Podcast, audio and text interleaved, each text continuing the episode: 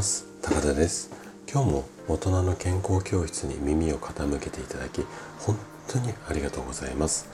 この放送は朝が来るのが楽しみそんな人を増やしたいこんなね思いを持った生体院の院長が毎朝7時にお届けをしております。今回はね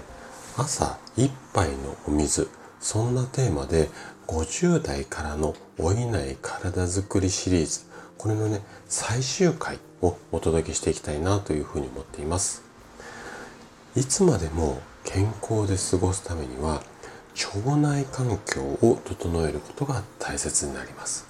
でなんで腸内環境を整えると健康になるのか、まあ、この理由についてはねちょっと今日時間の兼ね合いでお話ししませんがこのね腸内環境を整えるために是非おすすめしたい方法が朝1杯のお水を飲みましょう。こんな方法なんですよ。でこの朝1杯のお水の健康法はですね私の生体院に来院される患者さんかなり多くの方が実践してで効果をあの実感していただいているのでまあ本当に何だろうなあの実験もう実際にこう結果が出てる方法なので是非ねおすすめしたいと思ってこの老いない体づくりシリーズの最終回でちょっとお話をしていきます。じゃあなんで水がいいのかについてまあ今日はこう深掘りをしていきたいというふうに思います。じゃあ早速ここから本題に入っていきましょう。例えばね下痢だとか便秘この辺りの症状っていうのはどちらも腸内環境の悪化によるものなんですよ。で、より好ましくないのが便秘なんですね。なんでかっていうと、便秘っていうのは毒素を発生させて免疫力を低下させてしまうからなんです。さらに言うと、腸内に溜まったまんまの便っていうのは次第に体の中で腐っていきます。で、この腐ったことにより、先ほどの毒素だけでなくて、発がん性物質までも体内で発生しやすくしてしまうんですよね。じゃあね、慢性的な便秘にはこんなリスクがありますよっていう話をしていきたいというふうに思うんですが大きなリスクが3つありますまず大腸がんこれになる確率っていうのが非常に高くなります。あとは乳がんだったりとかあとは子宮関係のがんですね。でがん結構やっぱり怖いじゃないですか。なのであの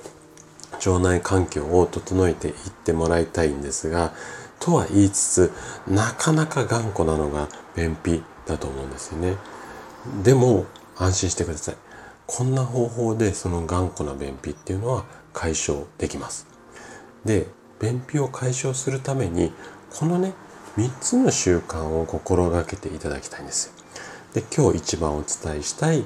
朝コップ1杯のお水。でここのお水の部分なんですができれば左右がおすすめになります。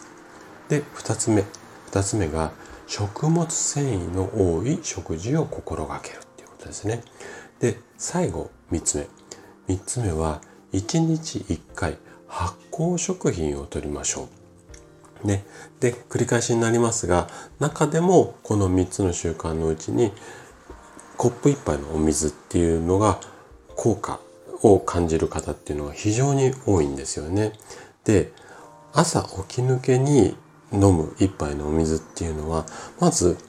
腸を刺激して体を目覚めさせてあとまあその腸が動き出すので排便に向かわせます。で、えっと、体を冷やさないとかあとは冷たい水がポンと入ると腸がちょっとびっくりしちゃうところもあるので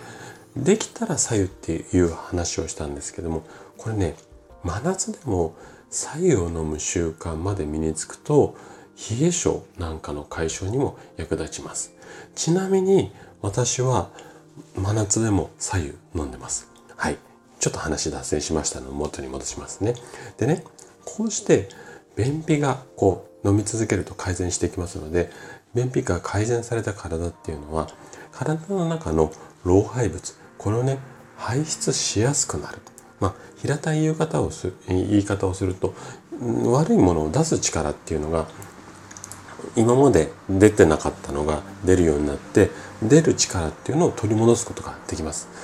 なのでたかが便秘とまあうんと侮らないでしっかりとケアするようにしていきましょう。はい。ということで今回のお話はここまでとなります。このお話がね、あなたの健康のヒントになれば嬉しいです。そしてね、いつもいいねだったりコメントをいただき、本当にありがとうございます。皆さんの応援がとっても励みになっています。今日もね、最後までお聴きいただきありがとうございました。それでは素敵な一日をお過ごしください。臨床12年目の生体院の院長の高田がお届けしました。ではまた。